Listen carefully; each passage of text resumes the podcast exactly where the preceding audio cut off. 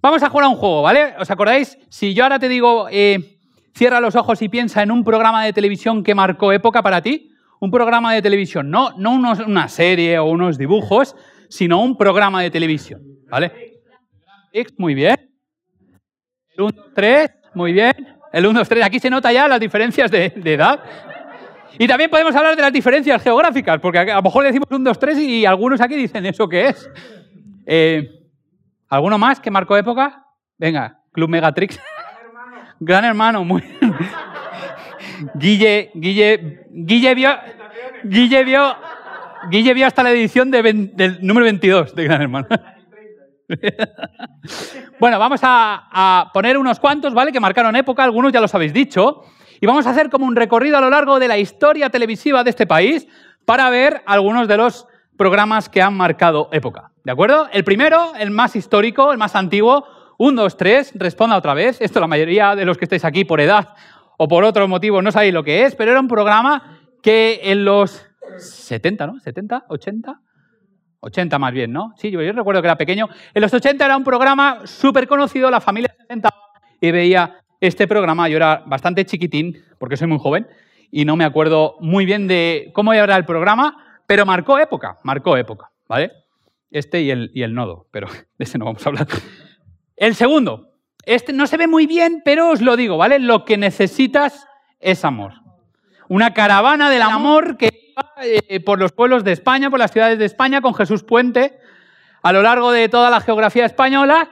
Eh, tampoco me acuerdo muy bien porque yo era pequeño, pero era como, era para, para de amor, evidentemente, el, el título lo dice, si tampoco os estoy descubriendo. Ah, otro, otro programa que marcó época, Saber y Ganar, ¿verdad? De hecho, esta foto es antigua, eh, Jordi Hurtado sigue igual. De, de, de hecho, la gente envejece, pero Jordi Hurtado y el programa, todo sigue igual. Este programa igual lo conocéis porque a día de hoy se sigue emitiendo. Así que, pero tiene, no sé, veinticinco años o una cosa así, es una burrada del tiempo que lleva en Antena. Y es un programa que ha marcado una cierta época, sobre todo ahora a la gente no le gusta leer más allá de un tuit. Eh, leen un tuit eh, eh, y suficiente. Si tienen que leer un post de Instagram o una parrafada de Facebook, la gente dice, uff, qué pereza. Pero hubo un tiempo en, en España que la gente le gustaba almacenar saber. Y por eso estos programas, eh, bueno, a día de hoy sigue habiendo un sector de la, de la sociedad que, gracias a Dios, sigue queriendo mmm, conocer, ¿no? Y profundizar y, y, y tener un poco de, de cultura y conocimiento. Vale, siguiente programa. Este no tiene nada que ver ya. Este es el preferido de Guillermo, Gran Hermano. Vale, este programa a lo mejor tú ya llegas a la, a la edición número diecisiete, dieciocho y dices... Pero, pero es verdad que, ¿recordáis? Creo que era allá por el año dos mil, la, de, la primera edición fue como, el, diríamos, casi el primer reality en directo que, que, que marcó sociológicamente, fue un fenómeno. Sociológicamente, gente que no era nadie, pasado de la noche a la mañana en gente súper famosa. Luego, unos años después, han dejado de ser famosos. Pero, pero es verdad que fue el primer fenómeno sociológico que convertía a las personas de personas desconocidas a personas famosas. Otro... que no habéis nombrado, y me sorprende, es este, Operación Triunfo. Sobre todo estoy hablando de la primera edición, porque en este país sí que hay algo que nos gusta. Si algo funciona, lo repetimos treinta y cinco veces, hasta hartar. O sea, es o, o no te gusta, o, o si te gusta te vamos a dar veinticinco ediciones. Así que Operación Triunfo, sobre todo el primero también, quizá por la novedad del programa, quizá también por el efecto de gente desconocida, eh, digamos, talentos escondidos en una tienda de Mercadona, O, o en un centro comercial, gente que no tenía un trabajo de cantante, de repente, eh, pues tenía un talento oculto. Y de hecho, muchos de ellos hoy aún siguen viviendo de la música, la primera edición. Las otras, pues ya, ya ha sido como más lo que sea, ¿vale? Y aunque no tenemos mucha luz, vamos a hacer un ejercicio visual para el último programa. El último programa es otro que Guilla ha comentado, que es la Isla de las Tentaciones. Y se ha marcado época, una época quizá más reciente, ¿no? Al menos eh, ahora igual ya está de bajón, yo, yo no, realmente no he visto el programa, pero oigo a mucha gente hablando de este programa y me ha encantado esta, este especialmente este, este cartel, que imagino que es uno de los carteles oficiales del programa, porque dice la Isla de las Tentaciones y como veis hay una manzana, hay una especie de árbol, hay una serpiente o dos, yo creo que es una serpiente, y hay una frase súper buena. Falta Estefanía. La frase... La frase te la digo, tú la puedes leer, los músicos la pueden leer. Amarás a tu pareja sobre todas las cosas. Y es verdad que si no conoces este, este programa, este programa te lo resumo muy fácilmente. Tú llegas con tu pareja y la idea es que tú tienes que mantenerte fiel a tu pareja, ¿vale? Ese es el programa. Hay gente que va a intentar que tú seas infiel a tu pareja y tú tienes que mantenerte fiel a tu pareja. Y es un programa que hoy mucha gente ve. Hoy la gente ve este tipo de programas. Pero básicamente hoy lo que me gustaría tratar, si tuviera este, este tema de hoy, esto que yo os quiero compartir hoy, este mensaje, sería... no la isla, pero sería algo parecido a la isla de las tentaciones. Y no vamos a hablar de amor, o sí, no vamos a hablar de sexo, porque hoy en día no sé si os habéis dado cuenta que el amor se ha reducido a una palabra muy simple, que es sexo. Todo lo que se sale de ahí parece que no es amor. Y sobre todo me gustaría, en esta serie que estamos tratando acerca de qué sentido tiene creer en Dios en el siglo veintiuno, si es relevante, me gustaría abordar el mito mayor o aquello que consideramos mito, que la sociedad considera mito, porque incluso entre los mismos cristianos, la gran mayoría de los cristianos creen que el relato de hoy no es cierto. Por, por lo inverosímil que parece cuando uno lo lee, por, por los elementos que hay, es como que mucha gente, no solo los no cristianos, sino los cristianos, llegan a partes de la Biblia donde dice esto, esto es mentira, esto es un mito, esto en realidad lo que importa es, es la, la, la enseñanza, ¿no?, que nos quiere transmitir, pero esto no sucedió. Y yo creo que ya te da muchas pistas para que adivines de qué vamos a hablar hoy. Adán y Eva. Adán y Eva. Pero no me voy a centrar tanto en Adán y Eva, me voy a centrar en la idea que tenemos de Dios cuando leemos relatos como el de Adán y Eva. ¿Por qué? Porque en Cero siempre lo decimos, creemos que Jesús es alguien relevante para el siglo veintiuno y por tanto este libro, la Biblia, es un libro que cuando uno aprende a leerlo con los ojos de la historia, del contexto, de lo que realmente Jesús intentaba transmitirnos a través de este libro, es cuando de repente cobra una relevancia impresionante incluso para el siglo veintiuno.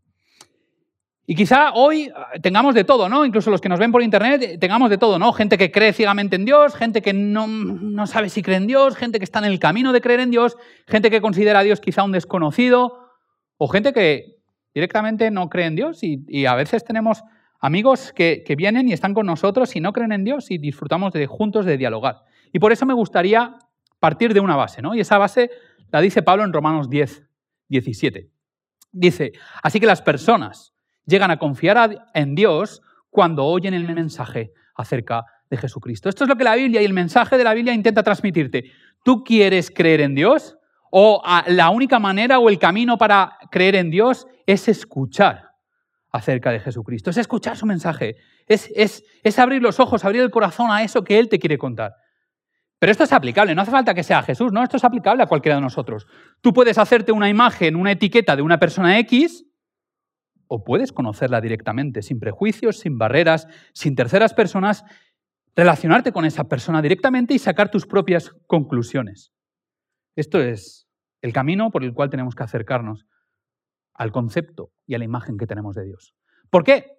Porque si no, mi imagen de Dios estará formada por lo que veo en la cultura, por lo que la historia ha transmitido, o aquellos que han escrito la historia han transmitido de Dios, o por lo que incluso, y esto, ojo lo que voy a decir, incluso los cristianos hemos transmitido acerca de Dios. Y a veces los cristianos no siempre hemos entendido a Dios. Por eso me gustaría que empezáramos el relato. No lo vamos a leer todo, esto tú lo puedes leer en casita. Eh, eh, Génesis... Eh, capítulo uno, dos y tres, vamos a dar pinceladas acerca de este relato, ¿no? Sobre todo cuando Adán y Eva deciden, eh, bueno, pues deciden pasar un poco de, de Dios. Así que Génesis dos nueve nos dice lo siguiente, ¿vale? Dice, Jehová Dios hizo nacer de la tierra todo árbol delicioso a la vista y bueno para comer. También el árbol de la vida en medio del huerto y el árbol de la ciencia, y del, bien, de, eh, de la ciencia del bien y del mal. Cuando tú lees este, este, este versículo, ¿no? Yo sé que los cristianos hay una cosa que, que os gusta mucho hacer. A mí nunca me ha gustado, he de decirlo, pero a los cristianos os gusta mucho hacer, es el año bíblico, ¿no? Leerte es como, es como ir al McDonald's ahí todos los días. Pues esto igual. Año bíblico, me tengo que leer tres capítulos al día de la Biblia. Pero la Biblia no está para hacer una maratón televisiva. La, la Biblia no está para que tú te marques un objetivo y te lo leas así, pa, pa, pa, pa. La Biblia está para que la entiendas, para que la, la asimiles, para que reflexiones, para que dudes, para que busques respuestas en el texto, para que interactúes.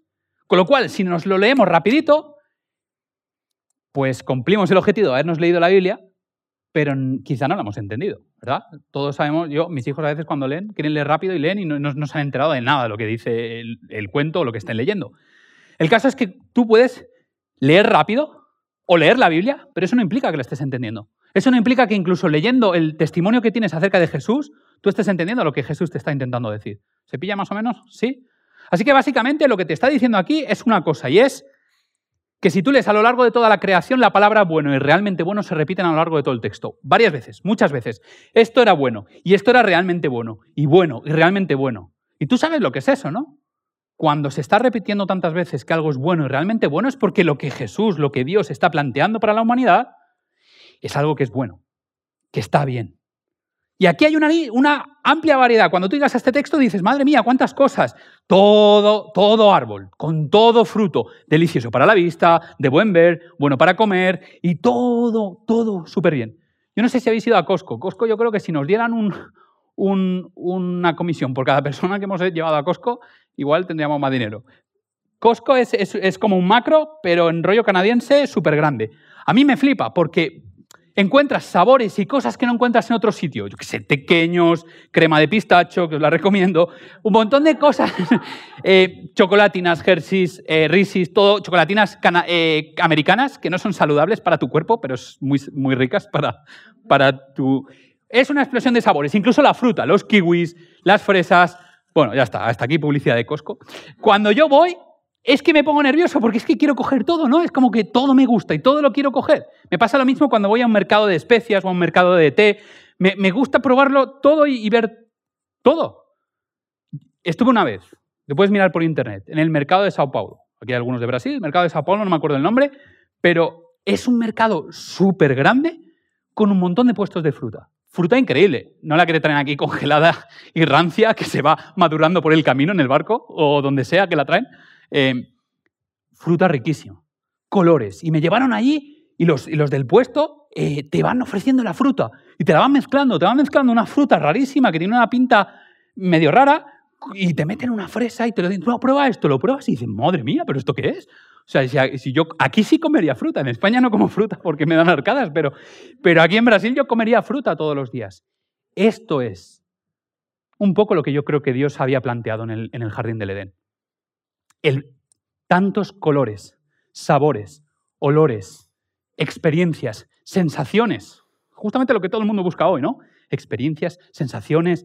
¡Oh! Dios había preparado todo un festín. Y a mí esto me dice algo de Dios, y a ti te lo dice también. Que Dios había puesto un montón de árboles, colores, sabores, experiencias diferentes a tu disposición, a disposición de la humanidad, y solo una cosa que no podían tocar. Y cuando yo pienso en esto, yo en el mercado de Sao Paulo no me di cuenta si yo podía comer algo o no podía comer, porque había tanta variedad, tanta elección, que, que no me dio abasto para comer todo lo que me daban para probar. Dios es un Dios que te ofrece la variedad, te ofrece la diversidad, te ofrece experiencias, te ofrece sensaciones y quiere tu felicidad. Ese es el Dios de la Biblia. Y eso es lo que, lo que Jesús, inspirando el mensaje de la Biblia, te está intentando decir. Yo no soy un Dios restrictivo. Yo no soy un Dios que amenaza. No soy un Dios que prohíbe. Soy un Dios que en el principio todo era bueno y realmente bueno porque creé un montón de, de variedad para que tú, ser humano, pudieras comer. No sé cuántos árboles habría. ¿cien? ¿mil? ¿diez mil? Frente a uno. Pero no quiero que pienses en lo material, ¿sabes? Las personas del siglo veintiuno siempre pensamos en lo material. Y pensamos, ah, bueno, claro, es que eran mil árboles versus uno que no podían tocar. No, no, no. Piensa en lo espiritual. Piensa en lo, en lo emocional. Piensa en lo más trascendental del ser. Dios te está dando todo y mucho más de lo que puedes disfrutar, de lo que puedes experimentar, de lo que puedes sentir. Entonces, ¿cuál es el problema de la historia? ¿Cuál es el problema de la historia y en qué momento esto se fastidia? Hay otra palabra en español para decirlo de una manera más vulgar, pero ¿cuál es el, el momento en el que todo esto se, se va de manos? Lo de siempre. Igual que la de las tentaciones. Siempre hay un tentador, siempre hay una tentadora, siempre hay alguien. Siempre hay una tercera persona.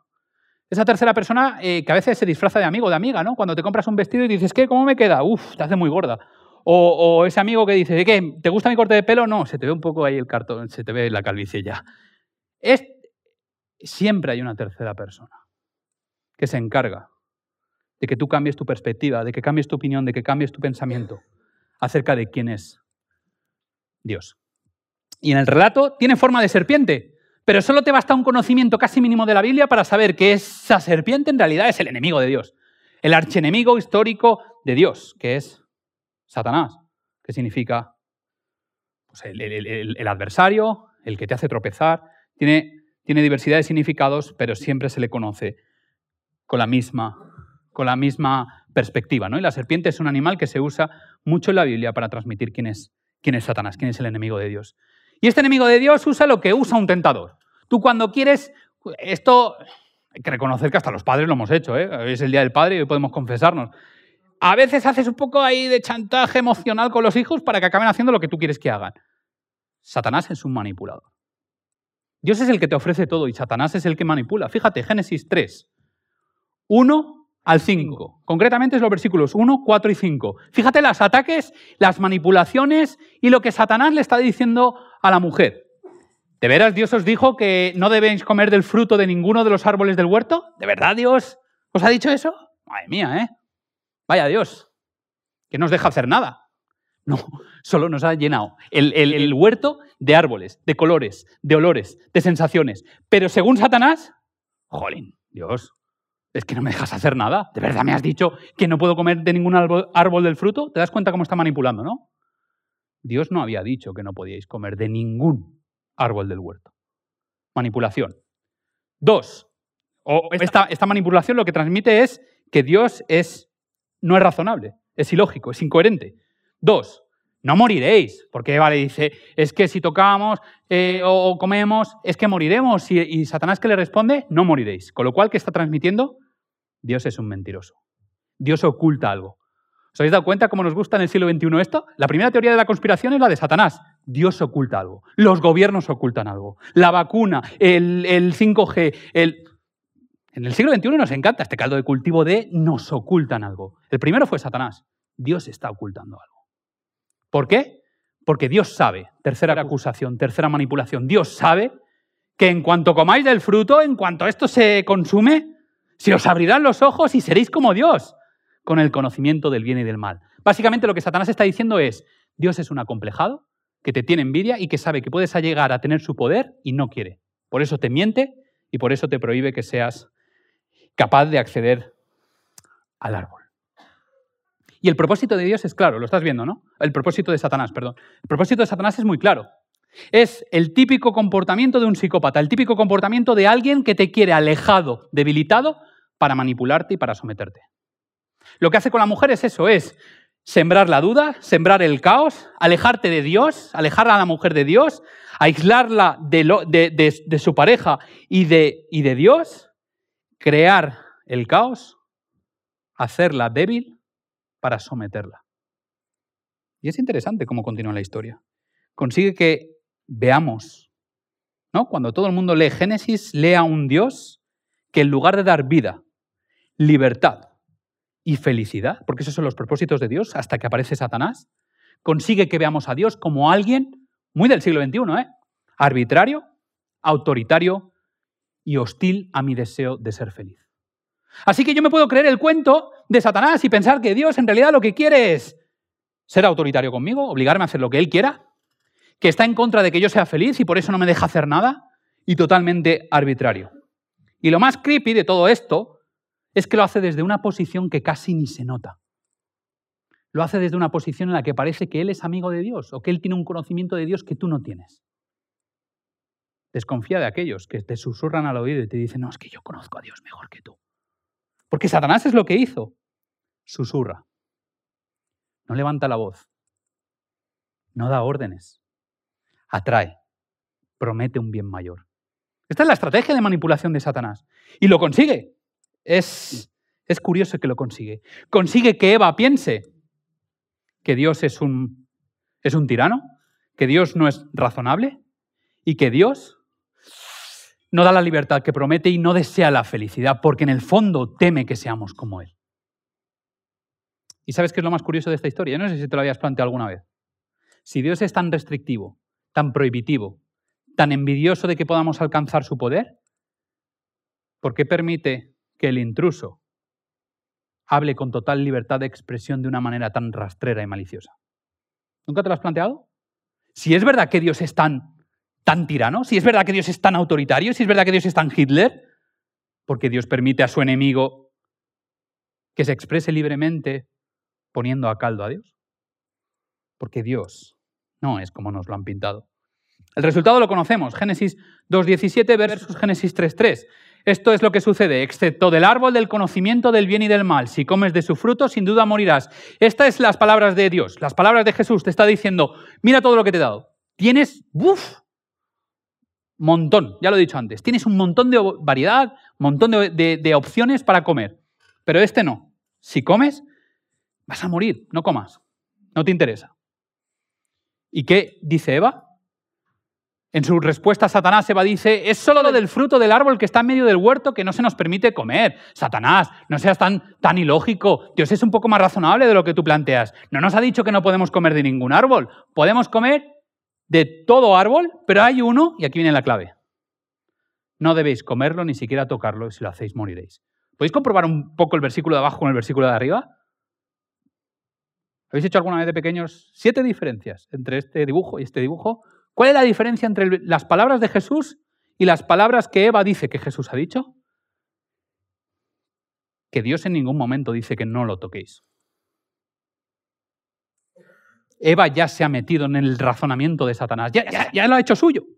Ya le ha sembrado la duda y ya ha planteado, se ha comido la historia de que Dios es prohibitivo, de que Dios no quiere tu libertad, de que Dios no quiere tu felicidad, porque ella misma ha reconocido algo que Jesús nunca dijo, y es que ni siquiera puedes tocarlo.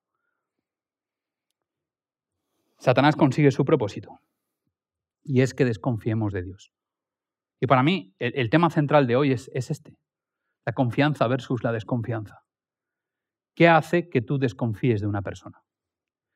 Hoy en día desconfiamos de los políticos, sobre todo si no visten el color que me gusta a mí.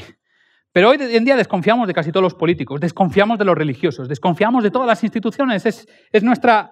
Nuestra esencia, como posmodernos, poscristianos, por lo que sea, metas, no sé qué, lo que, llamarlo. Cada uno lo llama de una manera, pero en el siglo veintiuno desconfiamos de todo. Basta que cojas un tema para que haya gente que piense esto y totalmente lo contrario. Desconfiamos de todo. ¿Por qué? Porque mi verdad es siempre, o va a ser siempre, contraria a la que el otro tenga, y mi verdad va a ser superior a tu verdad. Y esto es lo que consigue, que, nosotros, que, que Satanás consigue que nosotros pensemos eso.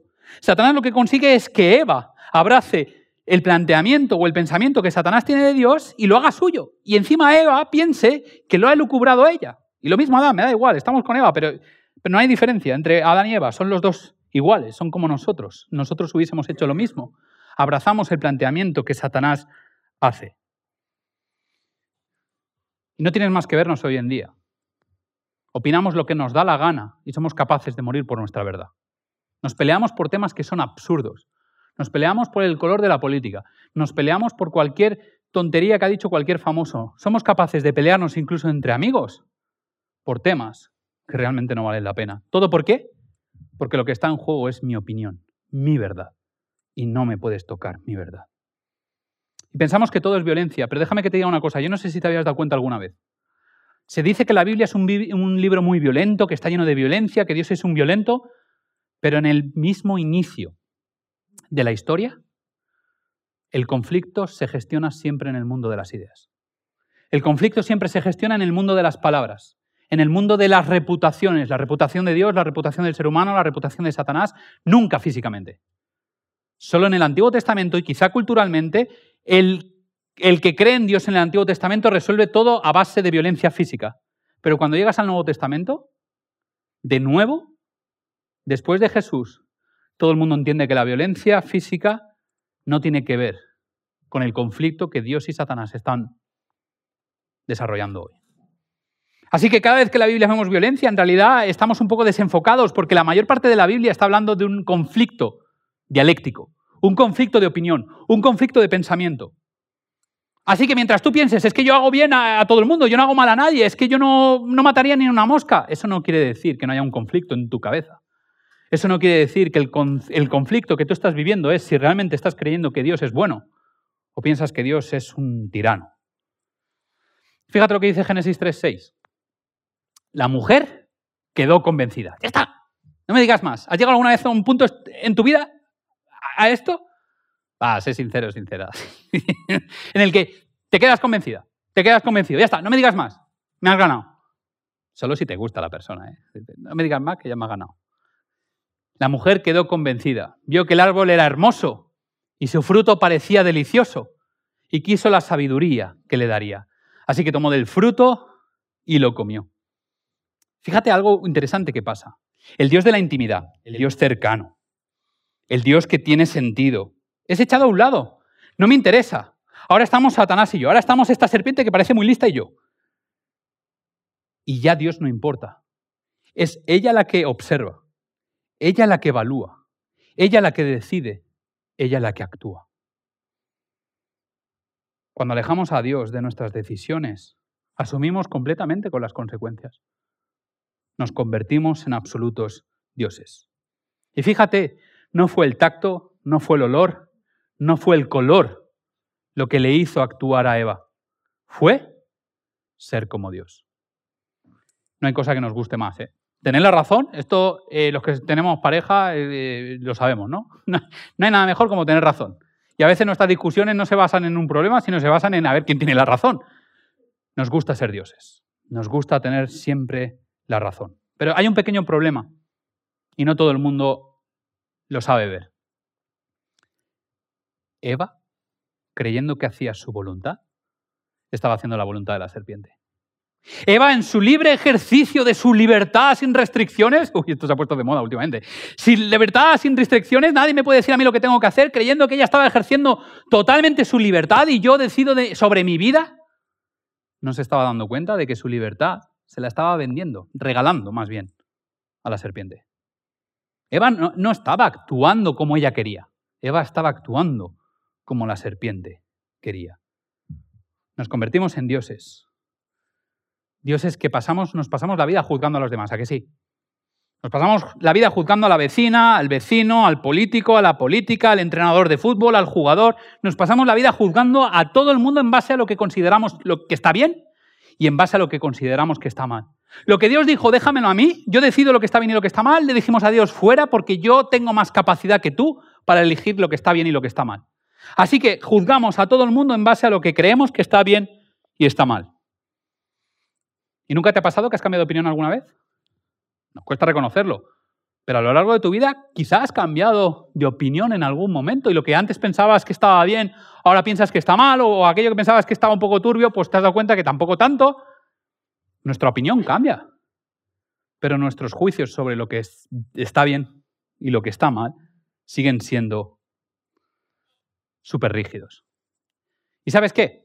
Hay miles de millones en este mundo como tú y como yo. Miles de millones de personas con su concepto de lo que está bien y lo que está mal. Y esta es mi pregunta, ¿qué pasa cuando lo que yo considero que está bien choca con lo que tú consideras que está mal? ¿Qué pasa cuando lo que tú consideras que está bien considero yo que está mal? Que entonces vienen las discusiones, las peleas, las guerras. ¿Por qué? Todo muy sencillo. Porque quisimos ser como Dios. Nosotros decidimos lo que está bien y lo que está mal. Y así nos va. Que nos pasamos la vida, los seres humanos, peleando entre nosotros. Porque quisimos jugar a ser, a ser Dios y no fuimos creados para ir por libre. Necesitamos que Dios sea el centro. Y esto si eres ateo o si eres atea suena un poco extraño para ti, pero al final evidencia una realidad que tenemos los seres humanos y es que no sabemos ponernos de acuerdo en nada por un proyecto común. No podemos ponernos de acuerdo en nada por un proyecto común precisamente por este problema. Porque en el momento en que ese proyecto común se salga de lo que yo considero que está bien o está mal, no querré formar parte contigo en ningún tipo de proyecto. Y no confiamos en Dios. Confiamos en nosotros mismos y por eso no existen proyectos a largo plazo. Por eso la relación de, de pareja se ha convertido en una relación casi de negocio, casi transaccional. Yo estoy contigo mientras me aportes lo que yo necesito, que suele ser el sexo, pero realmente no hay un proyecto rea- real. No hay un proyecto de amor, de construcción. Cuando la relación se complica, lo primero que hacemos es fuera. No me interesa. Y evidentemente no estoy defendiendo ni relaciones tóxicas ni malos tratos. Yo creo que ya me conocéis y sabéis por dónde voy. Pero somos incapaces de luchar por un proyecto a largo plazo que valga la pena. Es más fácil para nosotros destruir o dejar de construir que realmente seguir construyendo a pesar de las dificultades. Y construir es, es difícil. Y el amor no es fácil, ¿eh? Construir una relación de amor no es fácil. Aquí algunos lleváis muchos años casados. Yo llevo catorce. Construir el amor no es fácil. A veces cuesta mucho. A Abby le cuesta más que a mí. Que esta noche quiero dormir en la cama tranquilo. No es fácil. Hay diferencias de opinión, hay diferencias de pensamiento, hay culturas, educaciones diferentes, pero el amor es eso. Es trabajarnos, es ceder juntos, es luchar juntos por algo común. Y hoy en día, los realities que más se ven es donde coges todo eso y lo tiras a... como hacen los vascos, lo tiras ahí. Somos incapaces de luchar por aquello que es amor. Porque el amor lo hemos reducido a la mínima expresión. Ya no vale la pena luchar por él. Y si no hay amor, sácalo de la pareja. Si no hay amor, no hay confianza. Hay desconfianza. Y cuando yo desconfío de todo el mundo, me vuelvo paranoico. Porque pienso que todo el mundo es mi enemigo y soy incapaz de amar. Construimos y destruimos relaciones a la velocidad que nos tomamos un café. No hay confianza, no hay lealtad. Son términos, confianza y lealtad, que en el siglo veintiuno cada vez vemos menos en la gente. Nos hemos hecho esclavos de lo políticamente correcto. Hoy en día es más importante estar en, la, en, en el lado de lo políticamente correcto que realmente permanecer leal a alguien. De hecho, ser leal a alguien, de hecho, construir algo duradero, ya no es políticamente correcto, es de, no sé, frikis, eh, anticuados. Hemos renunciado a principios y valores. Ninguna generación es perfecta, pero hemos renunciado a principios y valores que construían sociedades, que construían verdaderas familias en la antigüedad. Valores que nos hacían estar luchando codo a codo por un proyecto común, por el amor, por el amor común. Así que paso al último punto. Necesitamos más confianza, necesitamos más lealtad. Pero para tener confianza y para tener lealtad necesitamos conocer a Dios realmente como Él es. En el plano de Dios, cuando tú lees la Biblia, en el plano de Dios siempre la libertad es mayor que la restricción. Esto es así. Dios siempre te da más libertad de lo que te restringe. Y eso muchas veces los cristianos no lo hemos entendido. Las religiones parece que tienen alergia a este concepto, porque restringen más que, que, te, que te liberan o que te dan libertad. Nadie es juez de nadie, solo tenemos un juez que es Dios. Y ese Dios nos da libertad mucho más que la restricción. Si lo reducimos a términos de árboles, tantos árboles puedes comer por uno que no puedes comer. Aplícalo a la vida del siglo veintiuno. ¿Cuánta libertad te da Dios con respecto a lo que te restringe? La confianza de Dios se basa en el conocimiento de que tienes de Él. Pero piénsalo, es lo mismo. ¿Cuánto confías en la persona que no conoces? Nada. ¿Cuánto confías en una persona que conoces? Cuanto más cercana es esa persona, más confías en ella. La confianza se basa en el conocimiento. Si no conoces a Jesús, no puedes confiar en Él. Si no conoces a Dios, no puedes confiar en Él. Y si el conocimiento que tienes de Dios es malo, es lógico y natural que no confíes en Él. Pero hay un tema. Y es que la clave en esta narración, en este relato, es que hay un carácter, un personaje que sabotea toda la reputación de Dios. Hay un carácter que tú puedes elegir si quieres conocer a Dios por ti mismo o por ti misma o si dejas que otra persona te cuente quién es Dios, cuál es su reputación. Y presenta como una amenaza lo que es simplemente una alternativa. Y Jesús nunca cambió su discurso, Dios nunca cambió su discurso. Dijo, si comes del árbol, morirás.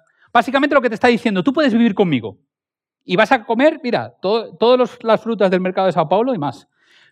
Pero si no quieres vivir conmigo, come de ese árbol y vive otra vida. Ah, que sepas que esa vida acaba en muerte, pero tú eres libre de elegir. Pero pensamos que Dios nos estaba amenazando como humanidad. Pero no escuchamos las palabras de Jesús cuando dice, sin mí nada podéis hacer.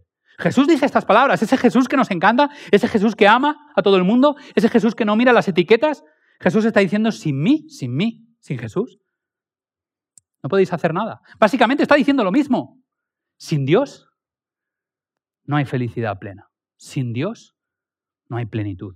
Sin Dios no hay vida para siempre y vida en abundancia. Jesús también dice, el que cree en mí, aunque esté muerto, vivirá. Básicamente Jesús está diciendo de otra manera lo que ya dijo en Génesis. Si crees en mí, aunque estés muerto, vivirás. Pero si quieres vivir sin mí, no hay vida. Dios trata al ser humano como un agente moral libre. Y esto nos cuesta entenderlo incluso a los cristianos. Dios nos da libertad, nos da confianza y nos da, el tercero, responsabilidad.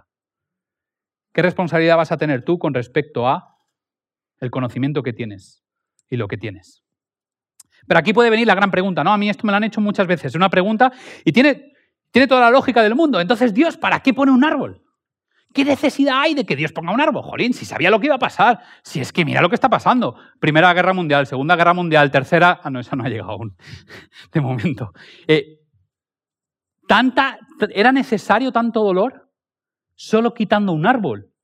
Ya está, se acabó el sufrimiento. No hacía falta poner un árbol. Dios ha provocado esto, yo esto lo he escuchado. Dios ha provocado esto por colocar un árbol ahí. El árbol existe porque cuando hay libertad, existe la duda. Y cuando existe la duda, tú solo te ves forzado a dos caminos, o confío o desconfío. Y eso se llama fe. Dios no sabe amar, no quiere amar, si no hay fe, si no confías en Él. Porque el amor tuyo puede tener todas las connotaciones que tú quieras, pero el amor de Dios, si no se basa en la confianza, no es amor. Así que Dios necesitaba que hubiera ese árbol ahí, porque necesitaba que tú supieras que en el momento en el que tú quieras puedes decirle a Dios, gracias, pero no me interesa. Libertad absoluta para elegir si quieres o no quieres. Y al final tú no te das cuenta, pero tu confianza siempre recae en la opinión de otros. Cada vez que posteas algo que ha dicho alguien, cada vez que dices algo que ha dicho alguien, en realidad estás retuiteando la opinión de otros, que se alinea con la tuya, pero sin darte cuenta de que tiempo antes tú ya habías caído, te habías decantado de esa opinión. Con lo cual estás dejando que otros formen tu opinión. No eres libre del todo. Seamos honestos los ciudadanos del siglo veintiuno. No somos libres de opinión.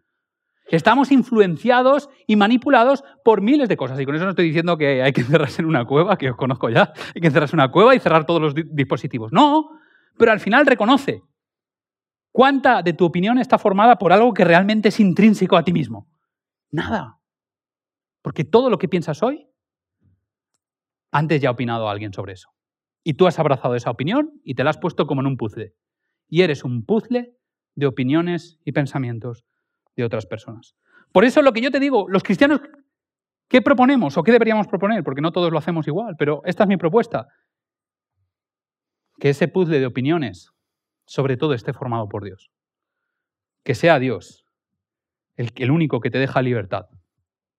Porque si quitas el árbol del, del Edén, estás quitando la amenaza. Pero si quitas la amenaza, estás quitando la capacidad de elegir, estás quitando la libertad. Estás diciéndole al ser humano, eres libre de elegir todo, fresa, mango, plátano, eres libre de elegir todo menos una cosa. No eres libre para decidir si quieres confiar en Dios o no.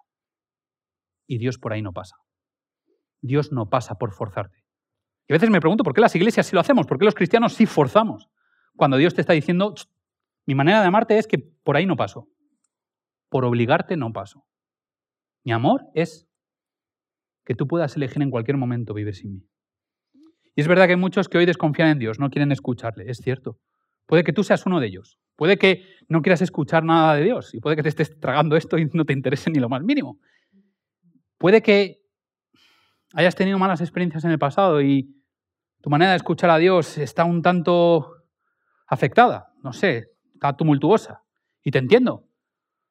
Pero creo que el problema es que hemos entregado nuestro concepto de Dios a la religión. Creo que hemos entregado nuestro concepto de Dios a seres humanos que, por cierto, muchos estaban sedientos de poder.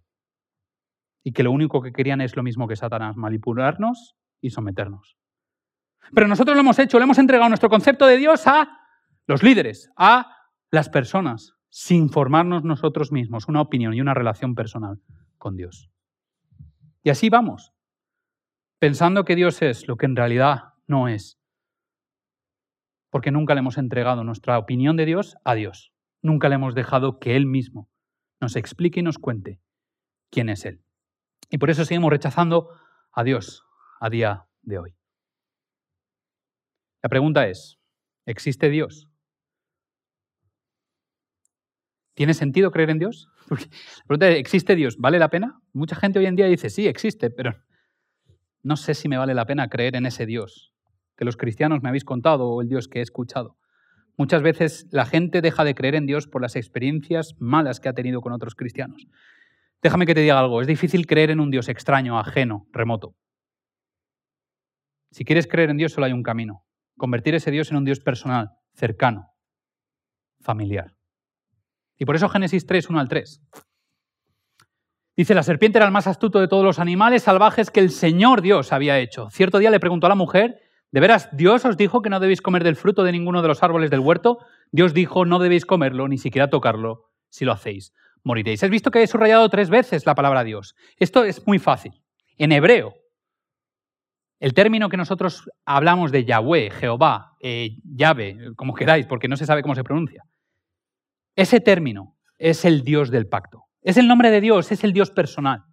Y todo Génesis, todo Génesis, el autor, que no es tonto, que Moisés y sabe mucho, está escribiendo todo el rato el Dios del pacto, el Dios del pacto, el Dios del pacto. Y el primero que introduce otro nombre, y es Elohim, porque es Yahweh Elohim, que es Dios genérico, Elohim es Dios en genérico, vale para todos los dioses, incluso los dioses paganos, es Satanás el primero que introduce ese nombre.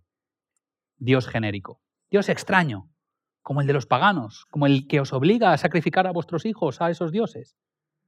¿Y Eva qué hace? Empieza a llamar a ese Dios, que era su Dios personal, el Dios del pacto, el Dios de la amistad, el Dios de la familia, lo empieza a llamar el Dios lejano.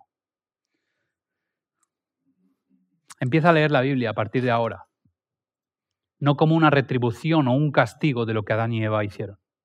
Cuando tú entiendes que Dios es el Dios del pacto, lee el resto de la Biblia como la continuación del diálogo que Dios quiso iniciar en el Edén. Jeremías veintinueve siete nos dice, nos recuerda un poco lo que, siendo una tónica, a lo largo de toda la Biblia nos lo vuelve a recordar. Dice, trabajad, esto lo dice a los desterrados en Babilonia, dice, trabajad por la prosperidad y paz de Babilonia. Orad por ella, porque si Babilonia tiene paz, la tendréis vosotros también. Cuando Dios habla de prosperidad, yo sé que nos, se nos va la mente, en este mundo capitalista, se nos va la mente a la prosperidad es dinerito. Pero Dios está hablando en términos de prosperidad que van más allá del dinero. Van acerca de la paz del alma, van acerca de la felicidad plena. Y lo que Dios te repite una y otra vez a lo largo de toda la Biblia es que si confías en Él, vas a tener esa paz. Imagínate que tú vas a la Isla de las Tentaciones. Imagínate que vas con tu pareja. Imagínate que tienes pareja. Imagínate que sois felices, que lleváis años juntos. Imagínate que nada puede fisurar vuestro amor, nada. Imagínate que vas allí solo porque, bueno, esto es un cuento, ¿no? Nos lo estamos imaginando. Imagínate que vais muy pelados de dinero y que lo hacéis solo porque habéis visto una buena manera de ganar dinero en esta isla. Porque al final lo único que hay que hacer es mantenerse fiel. Es lo que llevamos haciendo años, décadas, lo que lleváis haciendo en vuestra relación, en vuestra pareja, en vuestro matrimonio. Llegáis a la isla y hay tentadores y tentadoras. Y esto, no estoy hablando del mundo de los toros. Eh, hay tentadores y tentadoras. Y tú lo tienes muy claro. Yo te quiero. Y, y yo confío en que me vas a ser fiel. Pero empiezan a acercarse a ti personas que te dicen, uy, ojalá tu pareja fuera tan fiel como tú, porque lo que se cuenta de ella... Ah, tú no la ves, no se ha visto el programa, yo tampoco, pero me lo han dicho. Está en otra isla, tú no la, tú no la ves. Y te dicen, uff, madre mía, lo que pasó anoche. Ah, no te lo voy a contar, déjalo estar. Ah, mejor ya te enterarás tú. Tú no quieres creer, pero algo en tu interior está diciendo, ¿y si? ¿Y si es real? ¿Y si, y si, y si no me está siendo fiel? Te empiezan a mostrar imágenes dudosas, sacadas de contexto, manipuladas. Pff, hoy en día nos manipulan tanto con las imágenes y esperad a lo que viene. ¿Dudarías?